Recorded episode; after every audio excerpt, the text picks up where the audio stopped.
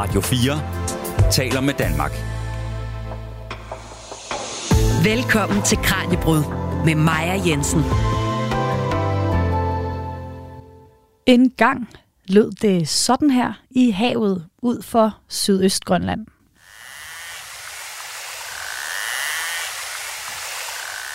Eller måske sådan her.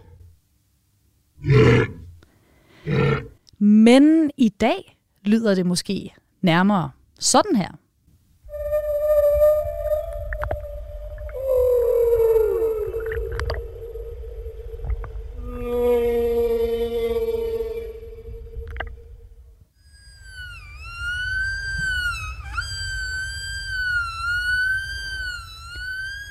Og grunden til, at lydene i havet ændrer sig, det er altså, at der er nogle arter, der er forsvundet. I dette tilfælde, hvis man ikke lige kunne høre det, så var det valrossen og narvalen, der er forsvundet fra området, mens andre er kommet til. For eksempel pukkelvalen og spækhuggeren, som vi hørte lige før. Men hvorfor er der sket en udskiftning i arterne? Og hvilken betydning har det for områdets økosystem? Ja, det kan du blive klogere på i dagens program, når vi dykker ned i et nyt grønlandsk studie af det marine økosystem i Sydøstgrønland. Det skal handle om stor is, om store havpattedyr, og så skal det også handle om, hvordan klimaet nord for Kanada kan påvirke livet under havoverfladen hele 5.000 km væk. Mit navn er Maja Jensen. Velkommen til Kranjebrud. Du lytter til Radio 4. Og min gæst i dag, det er Mads Peter Heide Jørgensen, der er professor på Grønlands Naturinstitut på afdeling for pattedyr og fugle. Velkommen, Mads Peter. Mange tak. Mads Peter, du er hovedforfatter på øh, den videnskabelige artikel, der er udkommet om det studie, jeg fortalte om lige før, altså om ændringer i det marine økosystem i Sydøstgrønland. Mads Peter, vil du ikke starte med at fortælle lidt mere om det her forskningsprojekt? Hvorfor kastede I over det her projekt? Jo, altså vi har jo ligesom øh, mange lokale i området, så har vi jo i, igennem de sidste par årtier kunnet se, at der, der sker nogle forandringer. Der er nogle fysiske forhold, som har ændret sig isen er forsvundet, og der er vandret nogle nye arter ind. Der er startet nogle nye fiskerier, som også har fanget nogle nye fisk, som ikke har været der i området før. Og vi har også set øh, nogle havpaddyr, og du har jo selv øh, spillet nogle, nogle eksempler på, på nogle af de havpaddyr, som øh, er kommet til i området, og nogle af de havpaddyr, som er på vej væk fra området. Og det, hvad skal man sige, det sag, i gang satte vores øh, nysgerrighed, og så havde vi lyst til at, ligesom at dokumentere, hvad er det, der er sket over tid, Øh, fordi det er jo ikke noget, der bare lige er sket fra den ene dag til den anden. Det er noget, der tager, tager lang tid. Ja. Så vi prøvede at sammensætte, hvad, vi, hvad der er data fra området, øh, historiske data og moderne data, og se, om der er nogle tendenser, som vi kunne øh, blotlægge ved det her studie. Ja.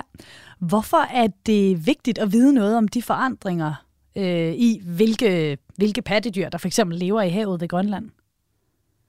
Ja, det, det kan jo have både en lokal betydning for dem, som bor i området, at man øh, ligesom kan, fortælle, kan dokumentere, at der er sket nogle forandringer. Det kan måske åbne nogle muligheder for nogle nye øh, fiskerier eller for nogle nye anvendelser af området. Men det er jo samtidig også et, øh, et signal om klima, klimaforandringer, og også et signal om øh, klimaforandringer, der foregår langt væk, og som påvirker et økosystem, som er i Sydøstgrønland. Og det er jo sådan måske også af global interesse at holde øje med, de der øh, indikatorer, vi har jo en del efterhånden, men indikatorer på, eller små signaler fra naturen om, at øh, noget øh, forandrer sig. Ofte så er forandringerne jo, foregår de jo ganske langsomt fra år til år, så man måske, lægger måske ikke sådan direkte mærke til det, men når man så sammenstykker hele historien over længere tid, og der er sådan nogle tidsserier, som vi bruger, de er meget vigtige. Når man sammenstykker historien over længere tid, ja, så kan man altså få en indsigt i, at der er virkelig sket nogle ting i, i for eksempel det her område her i Østgrønland. Ja. ja, hvorfor var det lige det her område, I undersøgte, altså sydøst, herud for Sydøstgrønland? Ja, det er nok fordi, vi har kunnet se altså, de mest dramatiske forandringer i, uh, i uh, islægget, men også i forekomsten af fisk og havpatdyr i området. Og der er sket nogle voldsomme forandringer i islægget, som er, det er noget, der er meget tydeligt at se. Havtemperatur, det er jo lidt sværere at få øje på, og det er også lidt sværere at måle, og det, hvis det kun er en halv grads forskel fra det ene år til det andet år, så er det ikke sikkert, at man lægger mærke til det. Men når isen er der, og når isen ikke er der, så er det jo noget, man sådan, det er noget meget håndgribeligt, man har faktisk kunnet observere de sidste 200 år i Sydøstgrønland. Ja. Og, og netop de observationer har vi jo benyttet os af. Ja, fordi du siger, at I har brugt øh, data om, om isen de sidste 200 år. Har der været meget is? Har der været lidt is? Hvad er det for noget data, I har, har samlet ind der? Det er sådan set uh, ikke os, der har samlet det ind. Det, det er nemlig uh, data, der er blevet samlet ind lokalt i Grønland. Uh, specielt på vestkysten af Grønland, hvor man har haft uh, forskellige inspektører i byerne, der har rapporteret til, uh, til København om, hvor meget is der var. Og, uh, Øh, og der, det er jo først i de senere år, at man har sådan, hvad skal man sige, rigtigt uh, registreret målbare uh, indikationer for isen, men direkte observationer, det har man meget få steder fra i Arktis. Og der har man altså fra Grønland en meget fin øh, tidsserie, der går tilbage til 1820, hvor man jo i, på vestkysten har målt for meget af den her såkaldte store is. Is, der, har jo, der er mange forskellige slags is, og is har mange navne på Grønland, også som bekendt. Men den her øh, store is, det er jo en helt speciel øh, is, som man har kunne observere. Den kommer og driver øh, ned langs østkysten, og så driver den op langs vestkysten. Og alt afhængig af, hvor langt op man har observeret den langs øh, vestkysten, så, så viser det noget om, hvor, hvor meget is der har været, altså hvad skal man sige, hvor stærk øh, den øh, østgrønlandske øh, store is har været. Ja, nu siger du stor is, Mads Peter. Kan vi lige hurtigt få forklaret, hvad vil det sige, stor is? Ja, storis, det er et, øh, et specielt udtryk, som man har brugt i, i, i lang tid, eller et par hundrede år i Grønland, for den slags is, som, som øh, ikke dannes hvert år som almindelig fastiser, som forsvinder om sommeren, når det smelter. Men det er sådan nogle store isklodser, nogle kæmpemæssige isterninger, som dannes oppe i, i polarområdet. Det dannes faktisk helt over ved øh, i Beauforthavet, lidt nord for Kanada og Alaska. Og der driver det så rundt og, i omkring øh, Nordpolen et stykke tid, og så bliver det tykkere og tykkere. Det er sådan nogle store, lyseblå, glasklare klumper af is, som er ret alvorlige, som man faktisk ikke kan sejle igennem, fordi de, de, er, de er meget tunge. Og det har så også gjort, at sejlskibene ikke rigtig kunne komme ind til Østgrønland i, de, i, i meget lang tid. Så den is der, den driver rundt om Polarhavet og bliver faktisk tykkere og tykkere. Og øh, så på et vist tidspunkt, så eksporterer den, som vi kalder det, ud i det, der hedder Fremstrædet, som er strædet mellem øh, Nordøstgrønland og Svalbard. Det er faktisk der, hvor det meste øh, is det eksporteres fra Polarhavet ud i Atlanterhavet. Og så driver det ned langs, øh, langs Østgrønlands kyst, som sådan en stor masse af en stor lave, ligesom en stor lavamasse, der flyder ned langs kysten der. Og øh, så øh, tager det, følger det strømmen rundt om Kap Farvel, altså det er det sydligste punkt i, i Grønland. Så flyder det øh, rundt om Kap og op langs vestkysten af Grønland. Og den her is her, den er jo er det, der hedder flereårig. Den er altså dannet over mange år. Det er også derfor, den er så, så voldsom og så kraftig. Og øh, den er, den er, der er blevet dannet mindre af det i Polbassinet og i på forhavet i de, de, i de sidste, øh, over de sidste 20-30 år.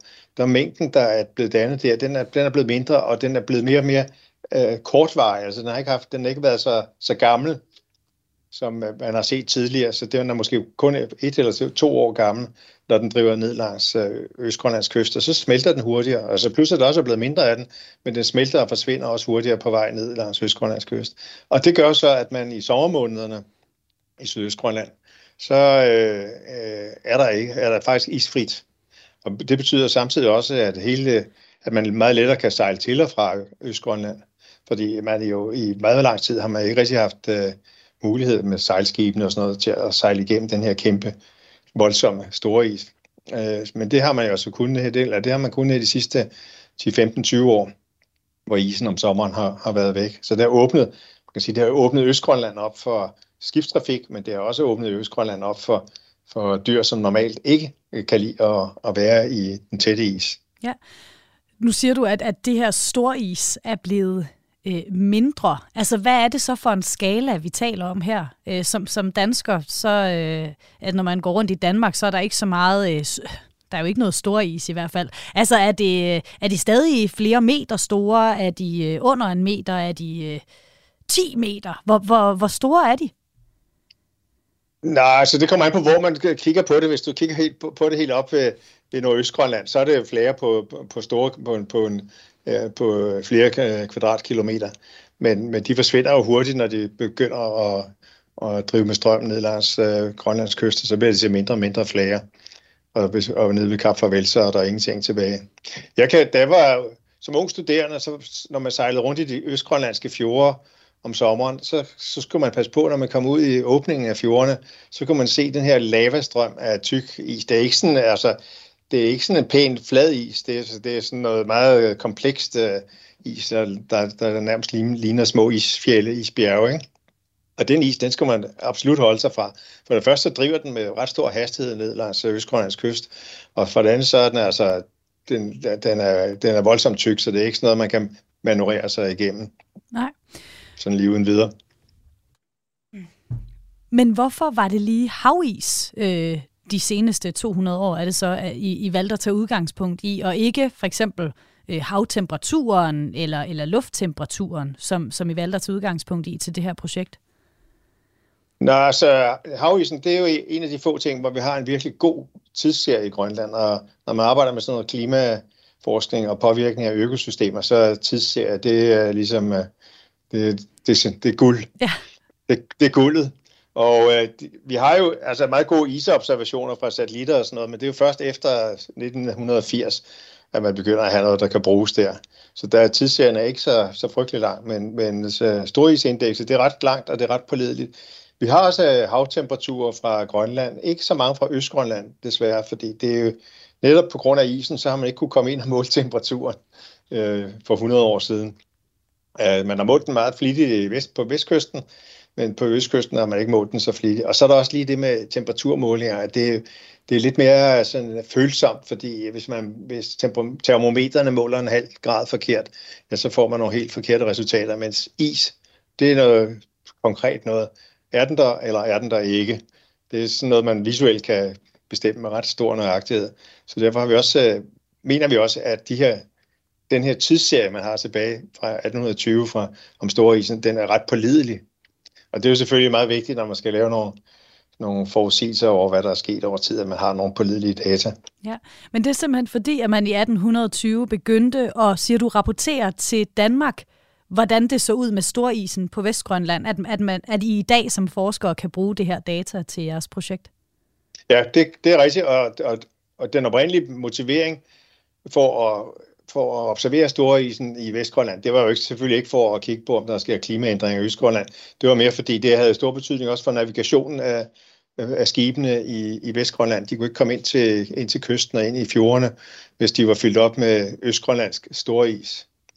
Selvfølgelig. Så, så, så det var derfor, at, at man har været meget omhyggelig med at skrive ned, hvor meget stor is der var i de forskellige år, og ligesom ført regnskab med det. Og det kan I jo så øh, det er jo så dejligt for jer i dag, at I kan bruge den data til nogle helt andre ting også. Men øh, nu har vi altså hørt om, hvordan øh, Mads Peter og hans forskerkollegaer har fundet eller har fået adgang til den her data og brugt den til at undersøge, hvilke forandringer der er sket i det marine økosystem på Sydøstgrønland. Og det er blandt andet de her gamle observationer af havisen, storisen, som har hjulpet dem med at tegne et billede af udviklingen. Men hvordan ser den her udvikling så ud og hvorfor ser den sådan ud? Det skal det handle om nu. Radio 4 taler med Danmark. Mads Peter Heidi Jørgensen, når I nu så har samlet den her data, eller fået adgang til den her data om storisen de seneste 200 år, hvad for et billede tegner der sig så, når I kigger på den data? Altså, der, der vi har sådan nogle med statistiske metoder, hvor man kan behandle sådan nogle data på. Og der kan vi så se, at der er sket, det der, øh, at der er sket et skift, vi kalder det et regimeskift. Fordi det, det er et skift, som, øh, som, øh, hvad skal man sige, sender bølger igennem hele økosystemet. Så det, det er et regime, der forandrer. Det er ikke ligesom, når man ønsker sig, at en eller anden regering i et eller andet land skal ændre regime. Det er et, et, regime, et regime i naturen, som ændrer sig. En øko, et, økologisk, et økologisk regime som, som skifter sig fra en tilstand til en anden tilstand.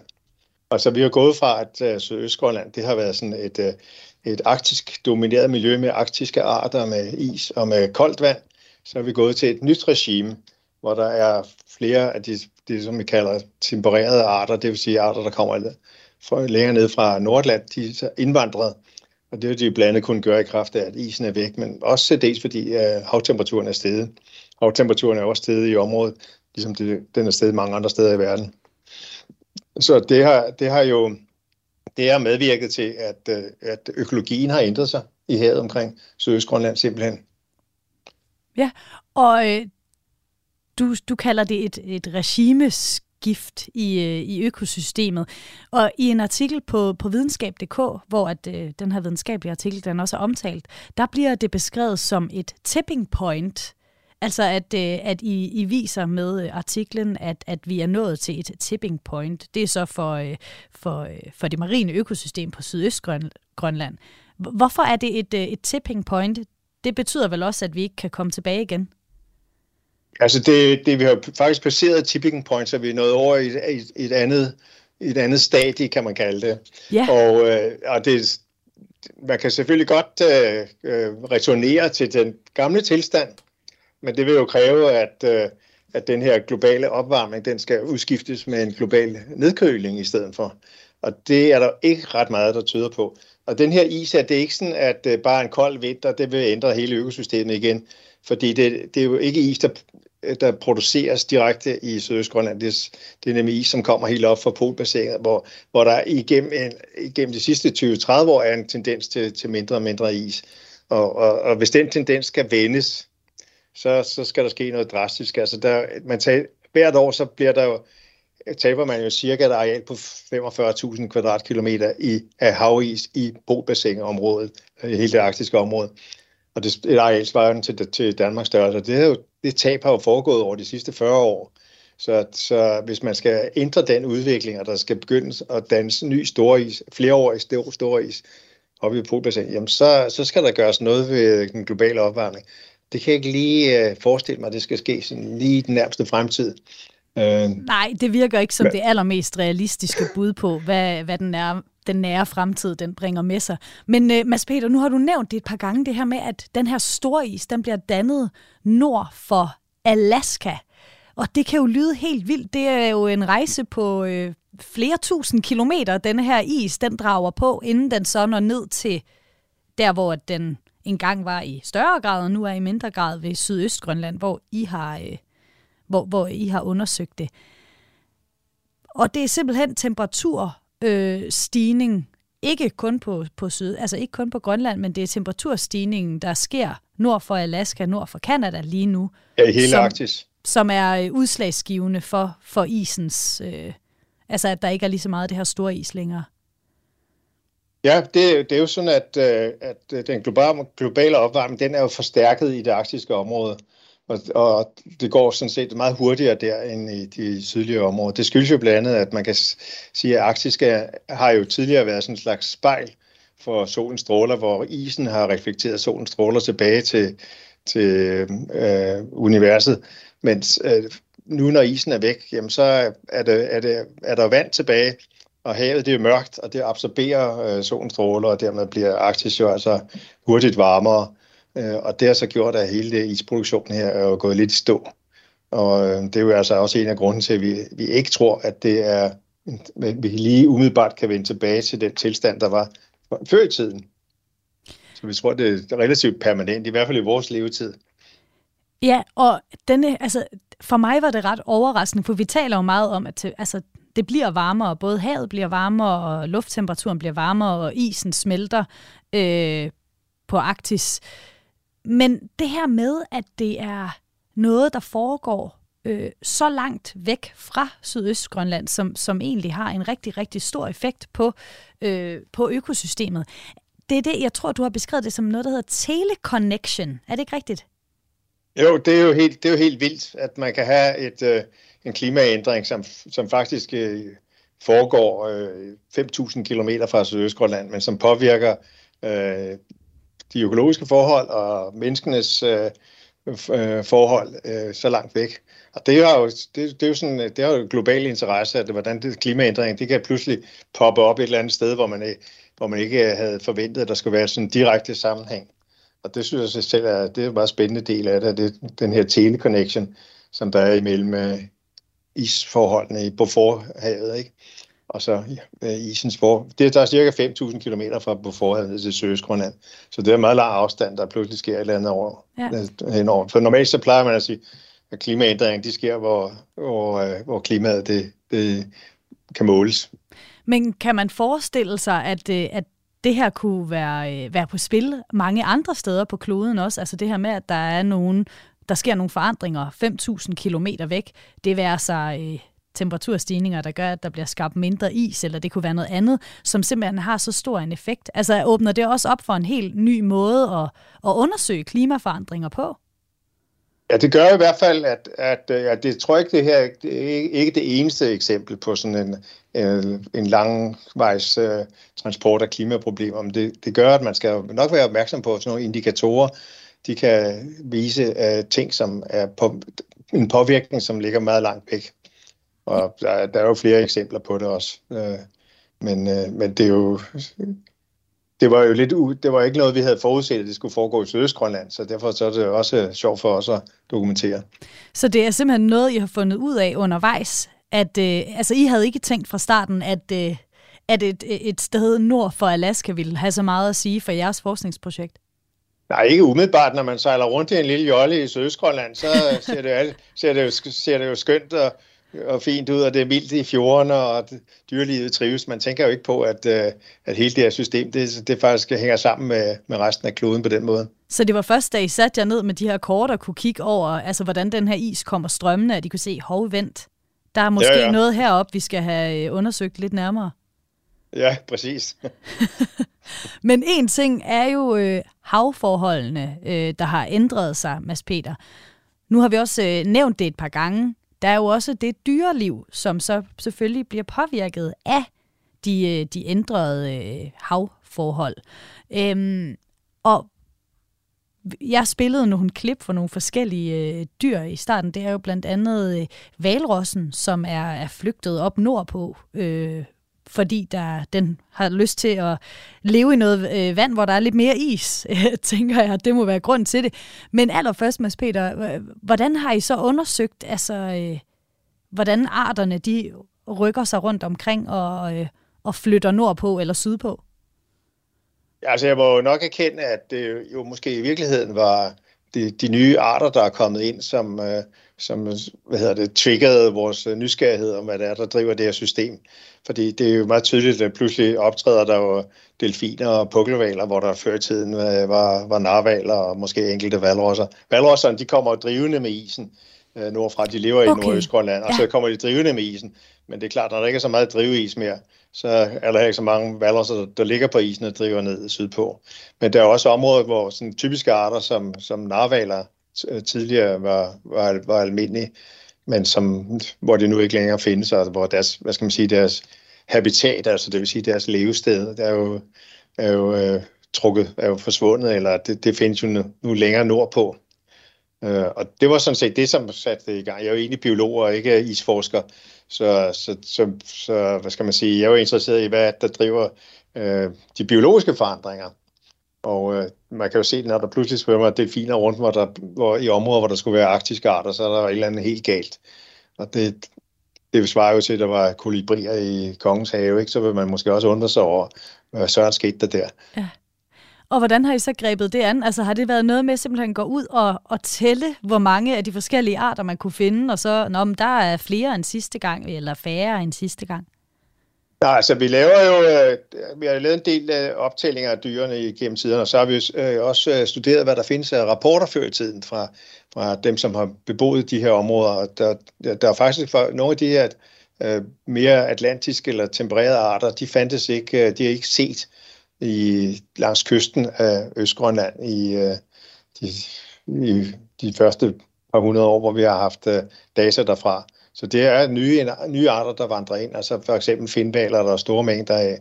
Spækhugger har vi også haft mange af de sidste 10-20 år i, i Østgrønland.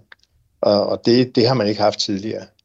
Og vi har så lavet optællinger, øh, som du nævner, af, af valerne, men vi har også, også fisk, der, der er statistik både på, hvor, hvilke fisk, der bliver fanget, og der har blandt andet, blandt andet været meget stor makrelfiskeri ude for Sydøstgrønland, hvilket også hænger sammen med temperaturstigningen, hvor man der har fanget tunfisk, også en helt ny art i Grønland. Det er jo ikke noget normalt, man regner Grønland for tunfiskeområde, men der har man altså fra siden 2012 fanget nogle enkelte tunfisk. Det er jo også helt usædvanligt.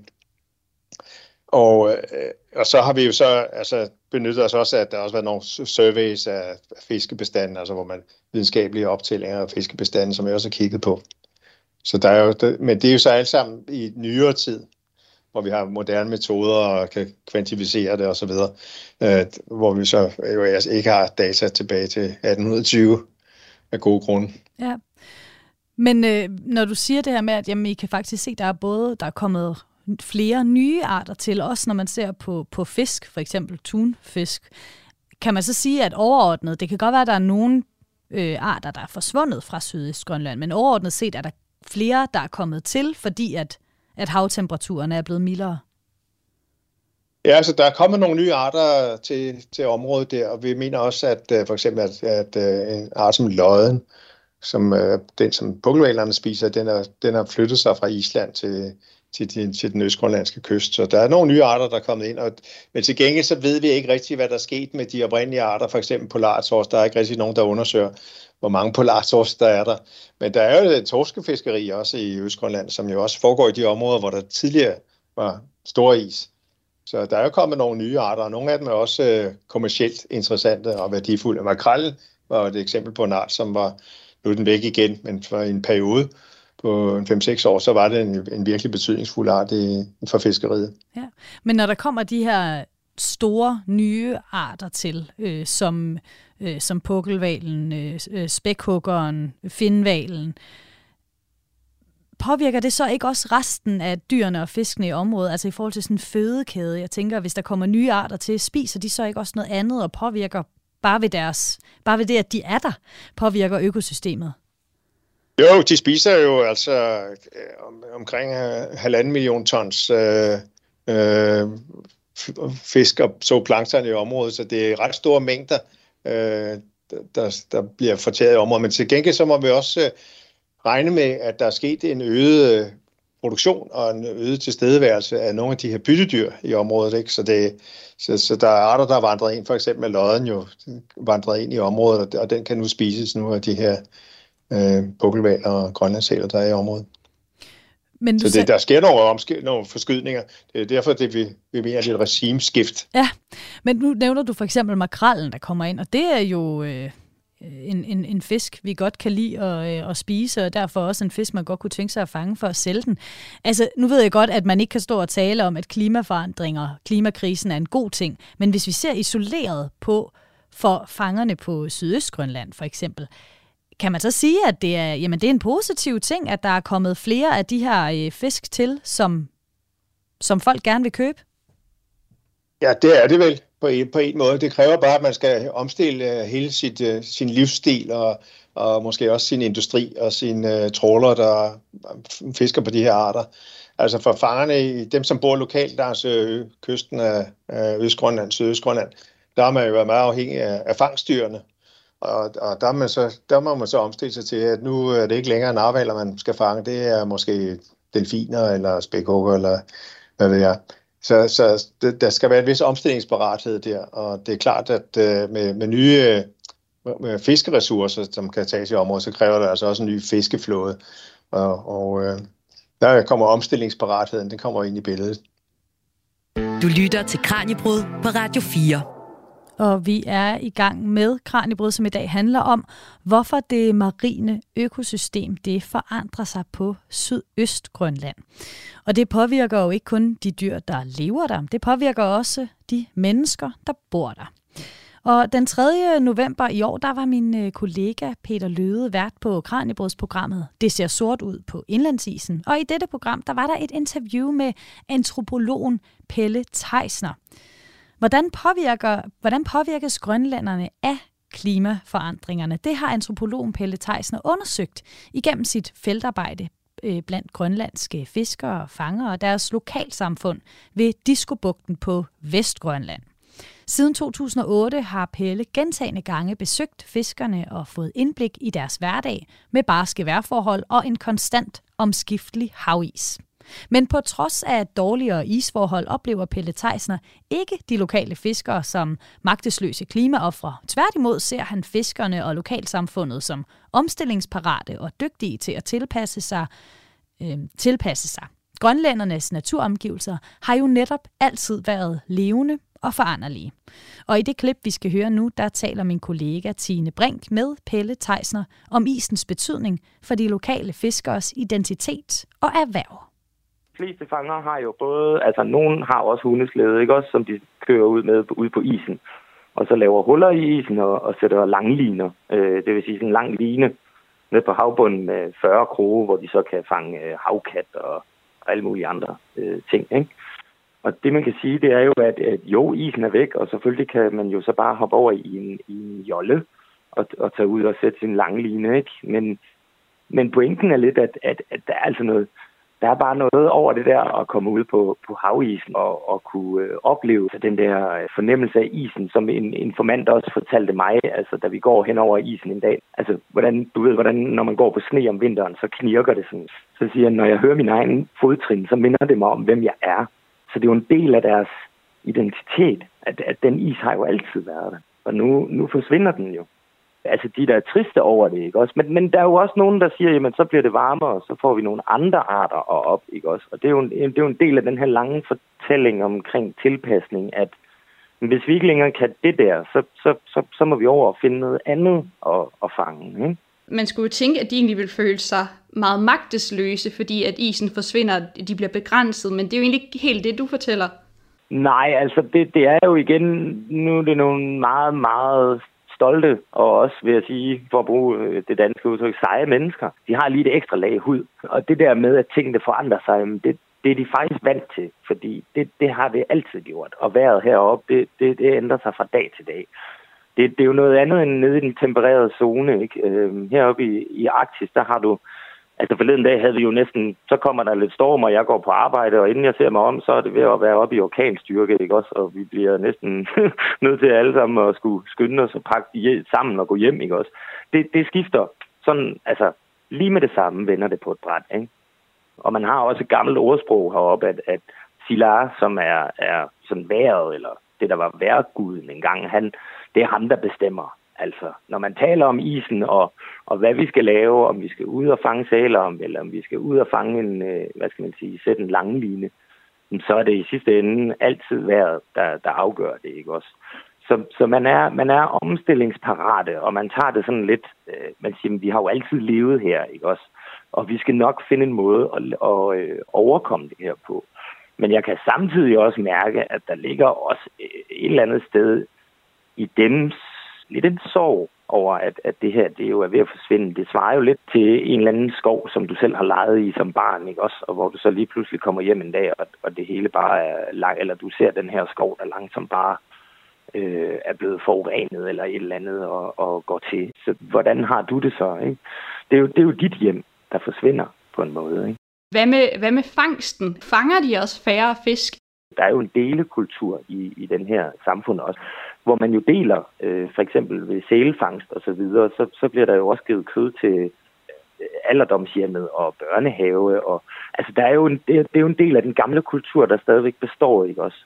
Og det er jo også den måde, man har overlevet på i tusindvis af år. Det er jo at sige, jamen altså, hvis jeg ikke fanger noget, og min nabo fanger noget, så, så er det med at holde sig gode venner, ikke? Fordi at så, så deler vi. Og, og det, det er næsten uudtalt. Du behøver ikke at spørge. Det, det er næsten en selvfølge. Og det er, jo også, det er jo også igen sådan en tilpasningsting. Vi, vi overlever længere, hvis vi deler det, vi har. Nu sidder du jo på Grønland nu. Du har været frem og tilbage mange gange til Grønland. Kan du se en forandring over de gange, du har været afsted? Altså er isen smeltet mere? Ja, altså det, det vil jeg helt klart mene.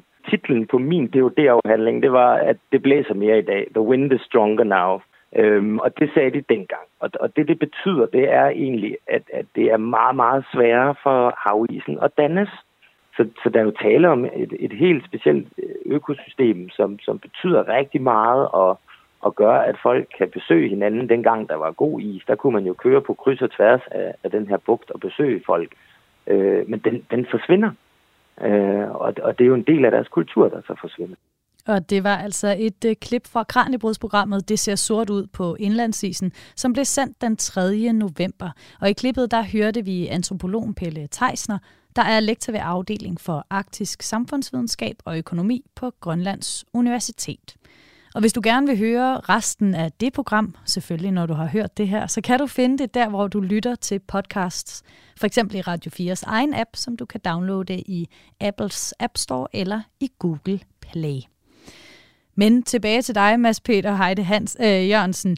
Hvad tænker du om det, øh, Pelle Theisner fortæller her i klippet? Nu er det jo Vestgrønland, han har beskæftiget sig med, og ikke Sydøstgrønland, som vi har talt om. Men tror du, det er nogle af de samme ting, der, der er på spil, som han også fortæller om her? Ja, altså det han fortæller om, det er jo, at, øh, at øh, folk er meget omstillingsparate og sådan set øh, godt kan, kan hvad hedder det, finde på nogle nye ting, når nu klimaændringen påvirker det, deres liv, øh, livsstil. Og det er jo, det er jo fuldkommen rigtigt. Det samme gælder også i Østgrønland. Altså det er jo det er et vilkår i Grønland, at man, skal, man lever tæt på havet, og man må tage de ressourcer, der, der kommer der med alle de lunefuldheder, der følger med det for havets side. Det er jo ikke som, og det, men det er jo ikke på samme måde, som hvis man levede af rensdyravl i det centrale Kanada, hvor ressourcerne og klimaet er meget mere konstant, og hvor man, hvor man ved, hvad man har, ligesom man kan se de her rensdyrflokker, det er det, man skal leve af de næste 100 år. I Grønland, der, må man, der opererer øh, man jo meget mere opportunistisk, og øh, på den måde, man fanger det, som kommer forbi. Og det er ligesom havet, der bestemmer, hvad der kommer forbi. Og nu har havet bestemt, at der ikke kommer mere is til, forbi, men til gengæld så kommer der nogle andre arter, som man så må øh, leve af i stedet for. Ja, nu øh, Pelle Theisner, han fortalte om, hvordan han havde set øh, det om miljø, han færdes i, forandre sig øh, i løbet af den tid, han har, har besøgt området, ved, det var så ved Diskobugten. Er det også noget, du lægger mærke til, når du øh, har været øh, på Grønland? Nu sagde du, at du også øh, har, har sejlet rundt der ved Østgrønland øh, for mange år siden. Kan du også med, med dine egne øjne se de her forandringer, der er sket? Ja, det er meget tydeligt. Altså, det, jeg vil sige, det er næsten mere tydeligt i Østgrønland end i Vestgrønland, hvor jeg også kommer. Fordi at, øh, i sommerperioden, hvor der før i tiden var det her, den her bælte af store is langs kysten, øh, det er simpelthen væk. Og det, det er noget, som man ligesom direkte kan, kan mærke. Og så også det her med, at pludselig ser øh, tempererede arter, delfiner og pukkelvaler og finvaler, som boldrer sig i det område, der før i tiden var tilhørt det, det arktiske område. Ja, altså når man har lavet sådan et, et studie her, fordi Øhm, hvis, vi, hvis, vi, hvis vi nu tager et smut til, øh, til Alaska igen, eller nord for Alaska, og ser på det, øh, det her område, hvor storisen bliver, bliver lavet, men slet ikke øh, i lige så stort omfang som før. Derfor når den at smelte, inden den kommer ned til Sydøstgrønland. Vi forestiller os, at desværre øh, vi ser ind i en fremtid med højere øh, temperaturstigninger, at temperaturen måske, måske stiger halvanden grad mere, eller hvad ved jeg, så der bliver dannet endnu mindre is øh, oppe nord for Alaska. Vil vi så se, tror du, med tiden, at jamen, når det når til Østgrønland, så er der slet ikke noget is, så det er ikke engang, når vi når ned til, til den sydlige del, men at der simpelthen slet ikke er mere is, som kan tage den tur rundt om, om Grønland? Ja, det er jo sådan set det, vi allerede ser nu, at det, det er væk i, i sommerperioden. Der er altså stadig is øh, i vintermånederne, men, men det er nok der, hvor vi ser mindre og mindre is, der, der, var, der passerer ned langs Østgrønland. Øhm, der dannes jo stadigvæk øh, is øh, øh, hvert år om vinteren, når det er koldt øh, i fjorderne, og, men det er en anden slags is, det er det, vi kalder fast is eller fjordis. Øh, den, den vil blive ved med at være der, så længe vi har vintre, der er tilstrækkeligt kolde og, og meget ferskvand ovenpå på, hav, på havvandet der. Men det, den, øh, den polarisen, som kommer, som dannes over ved, i på forhavet ved Canada, den uh, vil, være, vil uh, få mindre og mindre betydning. Ja, altså den her is, der bliver dannet lokalt hver vinter, er det så, hvorfor, hvorfor kan den ikke give det samme? Altså er det fordi, det er en is, der smelter hurtigere, fordi den er mindre, eller, eller hvorfor kan den ikke gøre, gøre nok til at holde økosystemet, som, som det har været? Ja, det er jo en is, der, der er enårig. Den, den dannes jo i løbet af vinteren, januar og februar, og så forsvinder den i løbet af juni, juli måned. Og den ligger kun inde i fjorden der, og den, den uh, sætter sig ikke noget større spor ud til havs.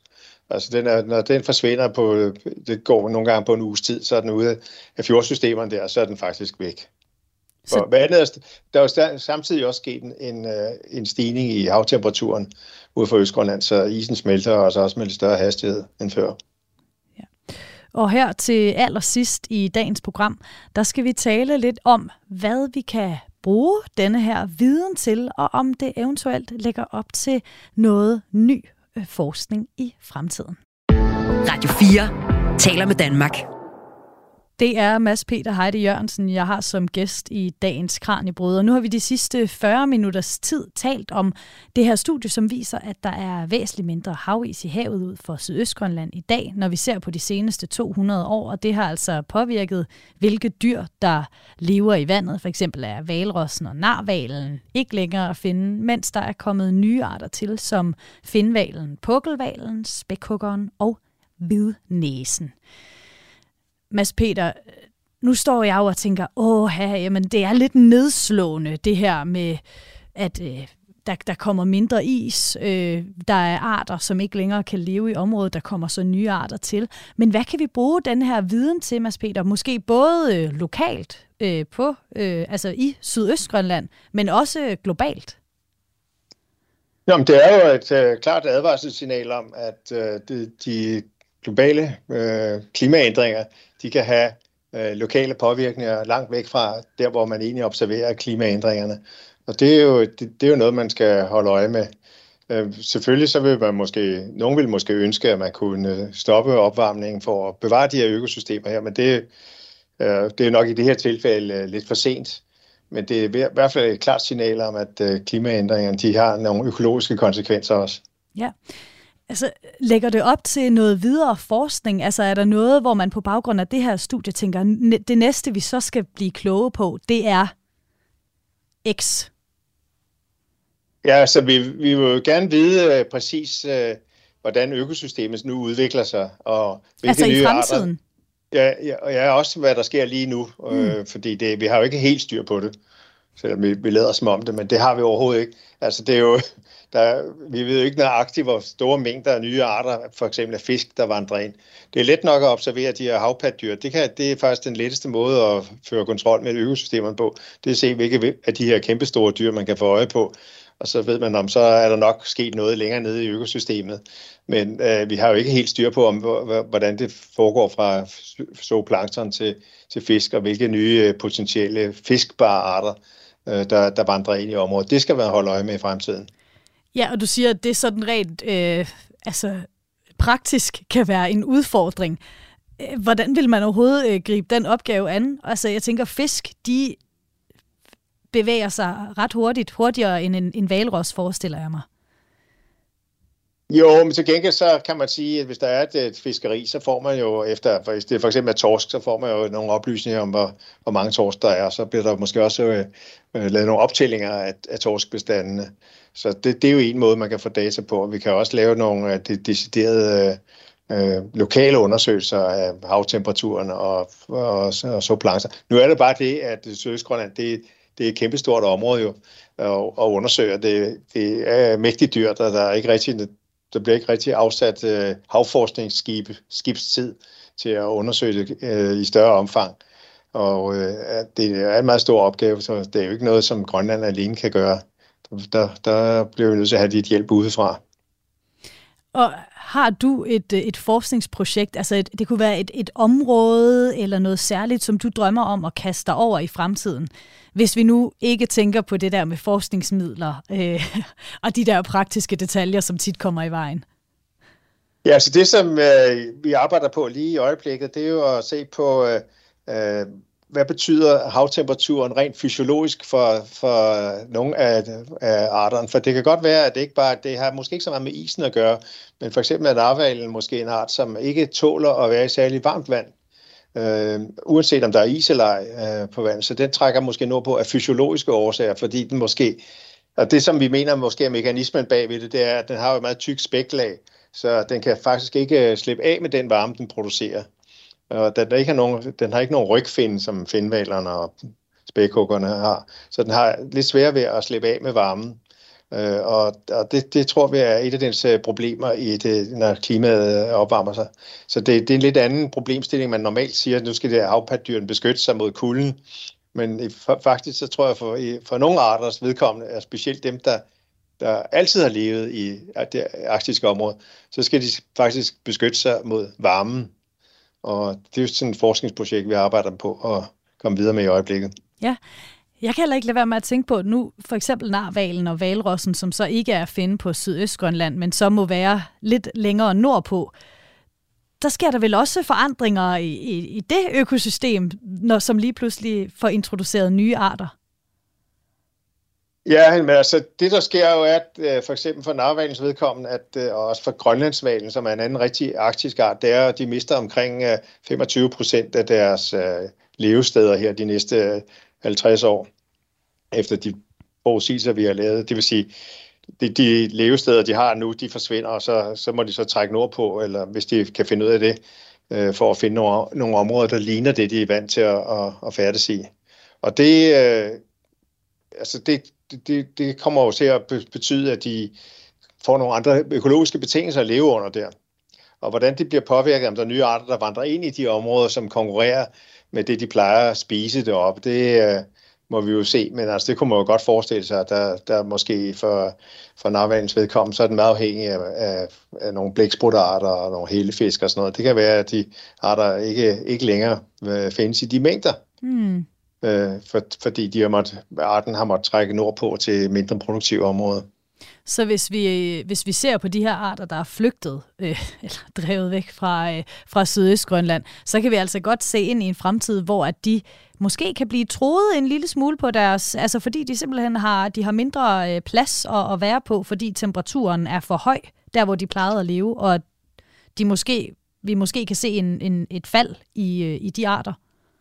Ja, det kan vi godt. Altså, vi kan se, de, der er jo tre, for eksempel på valernes vedkommende, er der tre arter, som lever i, i Arktis hele året rundt. Det er hvidvalen, grønlandsvalen og, og narvalen. Og der, der er det, vi mener, at de de næste 50 år vil miste cirka en fjerdedel af deres levesteder. Så kommer vi jo, jo længere man kommer op nordpå mod øh, Nordpolen, desto mindre areal er der jo øh, hele vejen rundt. Så, så de får et, et mindre areal at leve på, så må bestanden jo tilpasse sig det. Og det vil sandsynligvis ske ved, at vi har, har mindre bestanden. Ja. Og nogle bestande vil forsvinde. Nogle små lokalbestande vil givetvis forsvinde. Og det er jo også et spørgsmål, om de er i stand til ligesom at flytte sig. Fordi de, nogle af arterne de har meget faste vandringsmønter, hvor de ligesom går fra et sommeropholdsområde til et vinteropholdsområde hvert år. Og, og det kan de ikke rigtig, det tror jeg ikke, de kan sådan justere. De, de, de atlantiske arter, sådan, som for eksempel marsvinen, eller vindvalerne, eller pukkelvalerne, blåvalerne, de er meget mere fleksible. Og hvis der er et, et område, der åbner sig, så kan de svømme ind i de områder og besætte de områder og bo i de områder. Mens nogle af de arktiske arter, de er meget afhængige af nogle helt bestemte levesteder og har en helt bestemt rytme, som de måske har haft siden den sidste istid med isen, der vandrer frem og tilbage og med isforholdene, der, hvor det bliver dannet is om vinteren, og der er åben vand om sommeren, og så de skal reagere på det. Og det er ikke sikkert, at de bare lige kan, kan svømme videre nordpå, og så, se, så prøver vi et andet sted. Fordi det kan vi for eksempel se med, med nogle arter. De kan, nogle af de atlantiske arter, ja, de kan godt svømme lidt rundt, og så finder de ud af, at her kan vi godt leve i stedet for, og så lever de der. Det samme tror jeg, mistænker vi ikke er tilfældet for de, arktiske, de rigtige arktiske arter. Så derfor vil de have meget svært ved at tilpasse sig klimaændringerne, og vi vil formentlig se, at de mindskes i antal. Ja. Så der vil være nogen, der er småbestand, der helt vil forsvinde. Ja. Men øh, det er så også noget af det, som, som I, I, I skal til at forske i nu, altså hvordan de, de reagerer på det varmere vand, blandt andet. Ja. Ja. ja, ja. Det er jo noget af det, vi arbejder med at se, hvor, hvordan de mister øh, habitater rundt omkring. Ja. Både i Canada, Canada, Vestgrønland og Østgrønland. Ja. Men øh, Mads Peter, nu er vi ved at øh, nærme os afslutningen på dagens program, så jeg vil gerne sige mange tak, fordi du havde lyst til at være med.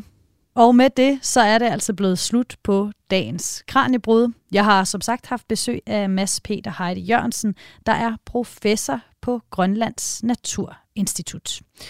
Du har lyttet til Kranjebrud, og det er produceret af Videnslyd. Du kan lytte med på Kranjebrud hver mandag til fredag fra kl. 10 minutter over 12, når vi kaster os over en ny ting eller et emne, du kender fra hverdagen, og taler med eksperter, der gør os endnu klogere på dem. Hvis du selv har et forslag til et emne, eller du har et spørgsmål, du gerne vil have, vi finder svaret på, ja, så kan du sende det ind til os på mail. Den hedder kranjebrud radio 4dk Og hvis du er sulten efter endnu mere kranjebrud, kan du lytte til alle vores tidligere programmer som podcasts, for eksempel på Radio 4's app, som du kan downloade i Google Play eller i App Store. Mit navn er Maja Jensen. Tak fordi du lyttede med.